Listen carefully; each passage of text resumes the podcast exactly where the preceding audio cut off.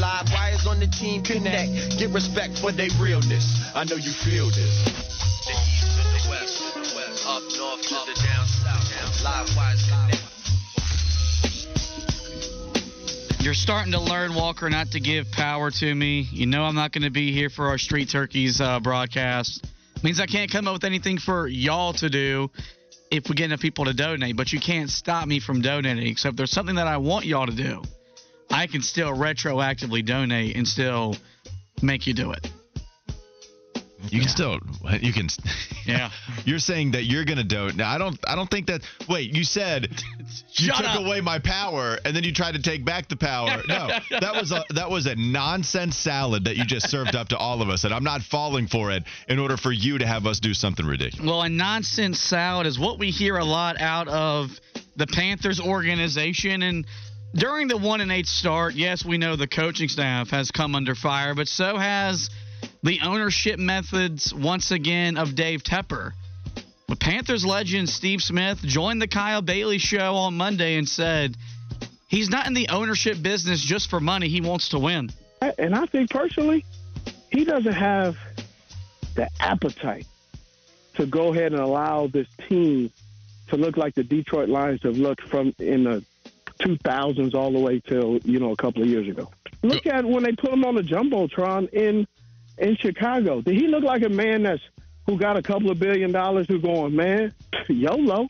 He looked distraught, just like all the other fans. Right? He looked like he was upset. They're like, look, he. I'm. I know him well enough. He's going. Why did they put me on the jumbotron? We're losing. Get me off the jumbotron. Now, Steve Smith didn't play for Dave Tepper. Um, he was never the owner while he was a Carolina Panther. But yeah, this is the second time in less than a month we've played audio of the former Panthers legend on our station coming to the defense of the Panthers owner, which a lot of diehard Panther fans don't necessarily love because they feel like Steve is the voice of the fan base. What do you think? What do, what do you think we should make of Smitty coming to the defense of the owner? I think it's evident Steve Smith backing up the owner. It, it's evident of something good David Tepper has done for this franchise, and it's welcome the former legends in a way that was not being done with the Panthers Ring of Honor, with Dave Gettleman coming in and ruining a lot of those relationships. It's what got Dave Gettleman fired because of the quote unquote bedside manner. Jerry Richardson wasn't with it. And Dave Gettleman is the guy that gets a team to a Super Bowl a lot because of what Marty Hurney was able to do in his first stint. But then Dave Gettleman did the bargain bin shopping, put the final moves on that roster to help get them to a 15 and 1 record, losing in the Super Bowl, and then losing a lot after that. And if you're losing and you're just a jerk to work with and you don't welcome the Panthers legends that this fan base loves so much, then yeah, that's what ended up getting him fired before training camp, right before training camp. And so David Tepper comes in and says, nah, man, we're going to embrace the very players that put this franchise on the map in a couple of Super Bowl appearances. We're going to provide a ring of honor. We're going to have a ring so fans can look up and remember the fond days of Muhsin Muhammad, Steve Smith, Wesley Walls, Jake Delhomme. We're going to have that, and we're going to have guys on the sideline. Steve Smith has been there quite a bit. These legends know about what's going on with the franchise because of how much they are welcomed, whether it be by the owner or the coaching staff, whatever group is over there. So I think that's, I mean, I think that's a lot of why Steve Smith finds himself, and we find Steve Smith defending David Tepper uh, amidst a ton of criticism hurled his way. Well, the one thing I will say is I don't doubt his want to win. I think that's part of the Right. reason he is so meddlesome is because he does want to win, but also, you know, I think maybe some credit there he may be seeking if they are able to win. But I mean, he's been in on a lot of the quarterbacks that have come out recently that he's wanted to get, whether it be free agents like Deshaun Watson or some of those guys, or even in the draft. So I, I think he wants to win very badly, and I think the fact that he put so much money into this coaching staff, I think also reflects that. Now, whether the decisions are right or wrong, that's another story. But I don't doubt that he wants to win. What else you got, Fitty? You mentioned that the Bills, who sit at five and five, and I think it's fair to say, maybe the biggest disappointment this year in the National Football League so far. Um, they fired their offensive coordinator Ken Dorsey after their Monday Night Football loss to the Broncos, and former Panthers defensive coordinator and the head coach of the Bills. He explained why he made the move. Yeah, I'll, I'll start, John, uh, by just you know thanking Ken and, and his family for their investment on our team, and um, just felt like it was it was time for change. Um, you know, we, we, need to be a confident offensive football team and, and, and find consistent production, and and that's really what it came down to. What do you feel you need to see from that unit moving forward under Joe? Yeah, I mean, um, you know, just more than anything, like I just said, is come out with some with an energy about our offense and, and what we're doing, and and, uh, and and and move the football and score points. I mean, that's really uh, the offense's job at the end of the day. Walker, you, you actually reminded us this this morning in the Fishbowl that Ken Dorsey actually interviewed for the head coaching gig back last January. Yep. If, if Frank Reich is really a one and done coach here in Carolina, does Ken Dorsey, does him getting fired maybe take the chances of him getting the job here as head coach a second time? You don't think so, Wes? You're shaking your head. No, no. I mean, when you look at everything that you see about this firing, I mean, last season the Bills were lighting people up 28 points a game. They had a plus 169 point differential uh, last season that led to AFC. But then you see that this firing was kind of coming. The play calling by Bill staff writer Joe Buscaglia said that it had become predictable. They're relying on go-to plays far too often. Also, McDermott wanted to establish more of a presence in the run game, and that wasn't there consistently enough for him. So when I see things like predictable, relying on go-to plays far too often, and not running the football, no, that is not a guy you should want as your offensive coordinator at this point. I disagree. Uh-oh. I think oh. with Ken Dorsey, if you look at where that offense ranks in the NFL, they're actually playing pretty well. If you look at number one, they're number one in the NFL in success rate at 48%. Number two in third down conversion rate. Number three in early down success. Number three in EPA per play. Number four in rate of downs converted. And number four in points per minute of possession. There are a lot of advanced stats that would show you the Bills' offense really isn't the problem. Why did they lose that game against Denver? is because Josh Allen was turning into a turnover machine. James Cook, on a run play that he called, fumbled the ball, got lucky enough to pick it back up after he fumbled it, and you still set yourself up for a touchdown in a clutch time scenario. And the other two reasons that you lost was because Sean McDermott calls an all out blitz on third and 10. Russell Wilson could either hit his receiver for a touchdown or maybe even intentionally underthrow it to draw that PI. He was successful. And then you still almost win, but it wasn't Ken Dorsey putting 12 people out there on a special teams play. That was Sean McDermott. And that's why I'm interested. Sean McDermott wants to run the football more. He does.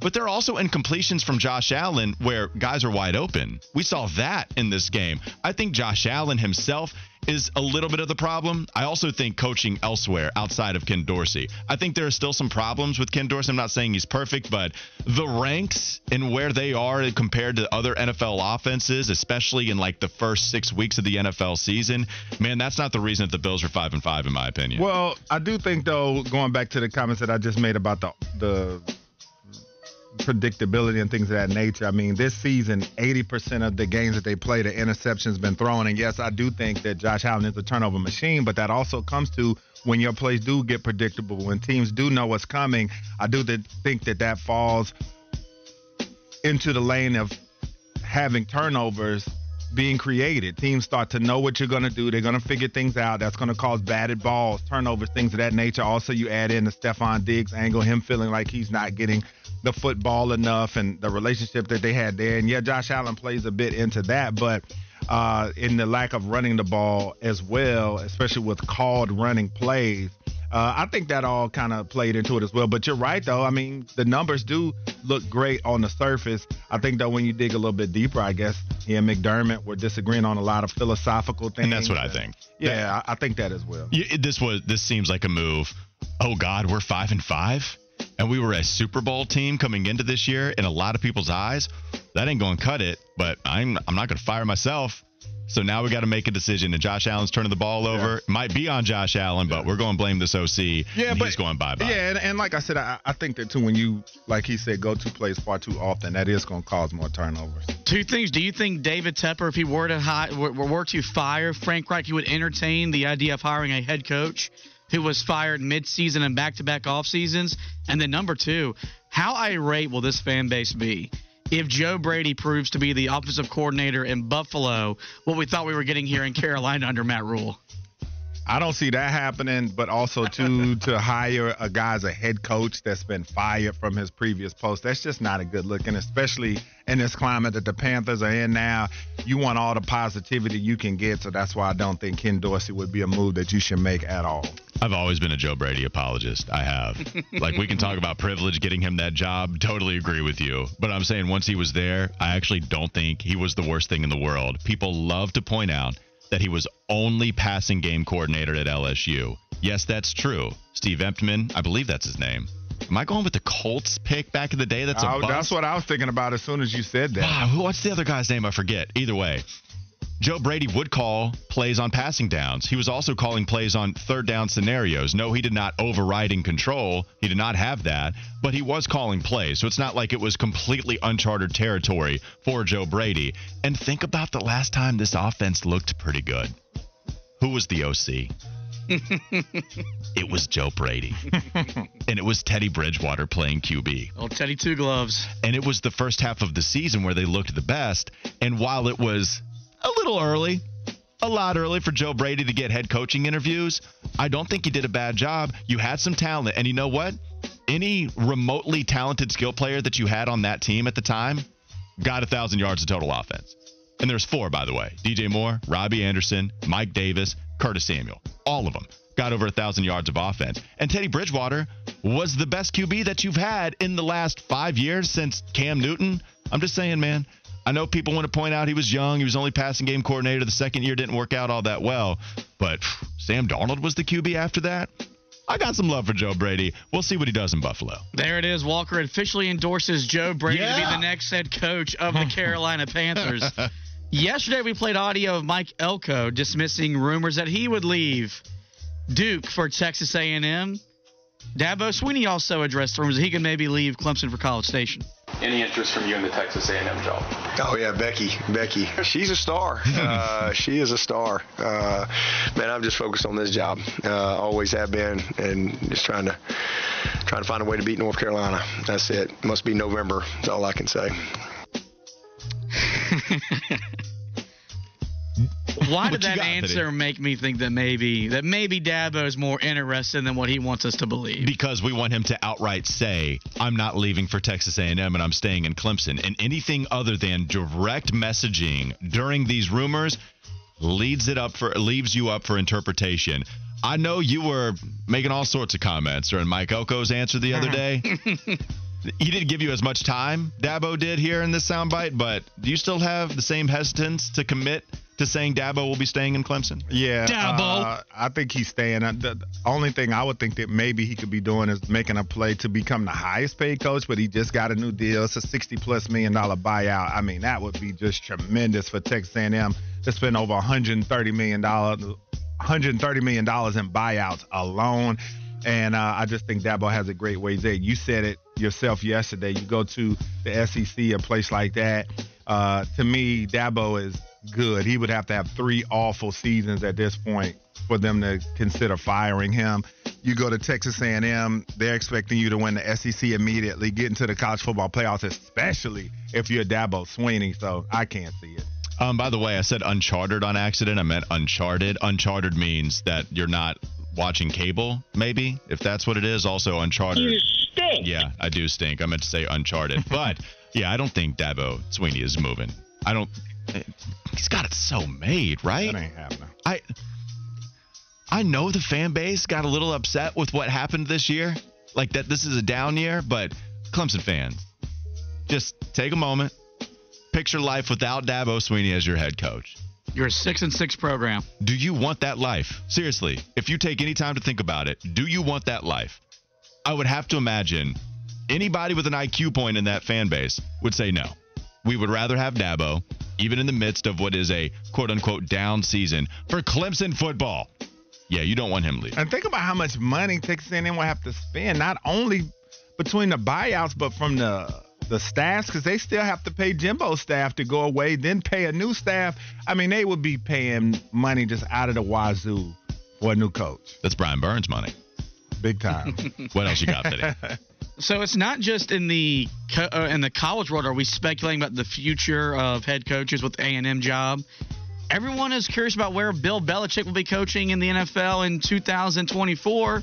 Well, everybody's favorite NFL analyst, Dan Orlovsky, he joined the Pat McAfee show to tell you what he heard about Bill Belichick's future in the National Football League.